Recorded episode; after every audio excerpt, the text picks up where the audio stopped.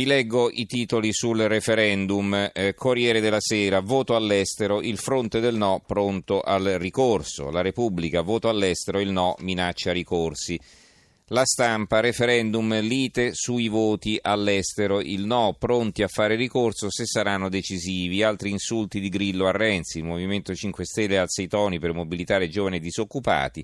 Scontro fra Palazzo Chigi e Schäuble sui bilanci dell'Unione Europea.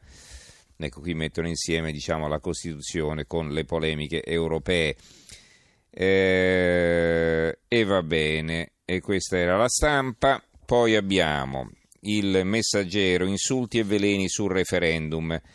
Il quotidiano nazionale, il giorno della nazione, il resto del Carlino, l'apertura è questa, il PD eh, col no voto anticipato, Guerini minaccia elezioni, poi frena, Renzi resterebbe solo per cambiare l'Italicum, Grillo provoca il Premier e una scrofa ferita, scoppia la rissa.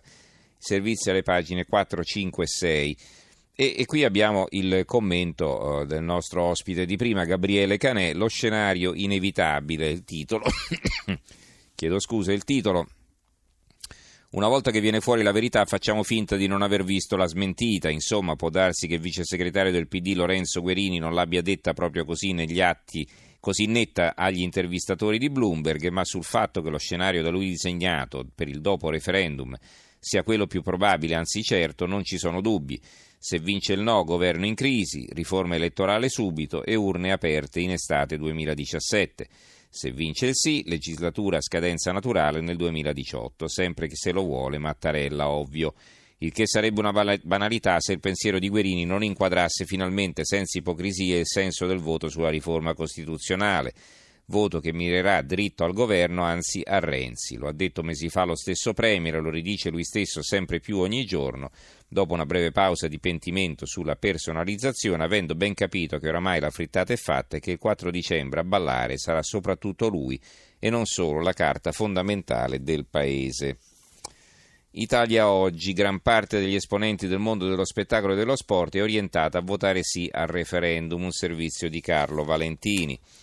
Il giornale Mediaset così teme ritorsioni da chi è al potere. Berlusconi, proposta per il dopovoto proporzionale e grosse coalizioni. Quindi la legge proporzionale, la legge elettorale proporzionale, la grande coalizione alla tedesca insieme a Renzi. E poi aiutino al Premier, l'Istat dipinge un paese da favola.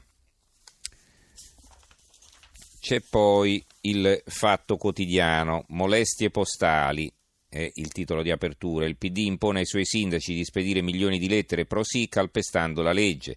Giocano sporco per promettere dappertutto più soldi al nostro comune, tra virgolette. L'iniziativa è del PD toscano, ma si sta cercando di attuarla in tutta Italia, una violazione del ruolo istituzionale dei primi cittadini, il Comitato del No, ricorso se vincono col voto estero. Torna il Caimano, Berlusconi spara, Mediaset vota sì perché è ricattata da Renzi. Carlo Fusaro, il prof anticasta col vitalizio dopo 12 mesi di Camera. Mini analisi illogica del perché sì è un articolo di Andrea Scanzi.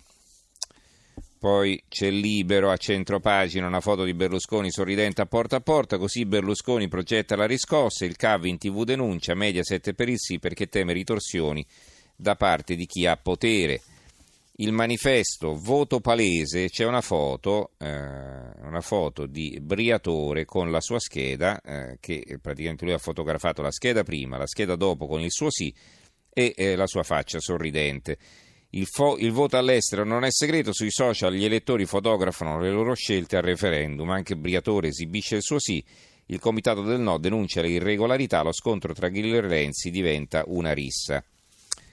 L'unità, la cozzaglia è completa, anche Berlusconi in campo per il no, grida la deriva autoritaria e vuole proporzionali, intanto gli antiriforma vedono il complotto e minacciano ricorsi se vincesse il sì.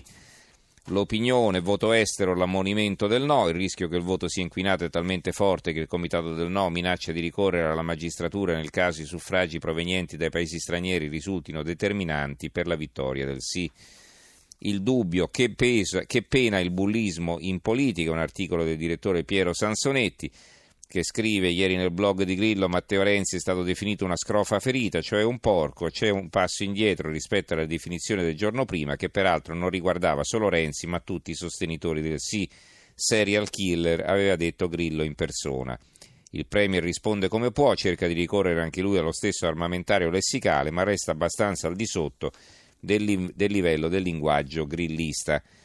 E poi la foto di Berlusconi, il cavo in trincea, Mediaset vota sì per paura di ritorsioni. Il foglio. Eccolo finalmente l'appello di Silvio Berlusconi per il sì. I veri nemici della Costituzione sono tutti coloro che si alleano per non cambiare la Costituzione. All'Italia serve una svolta maggioritaria contro i vecchi arnesi del proporzionale. Grande discorso di Berlusconi, tra parentesi, del 1995.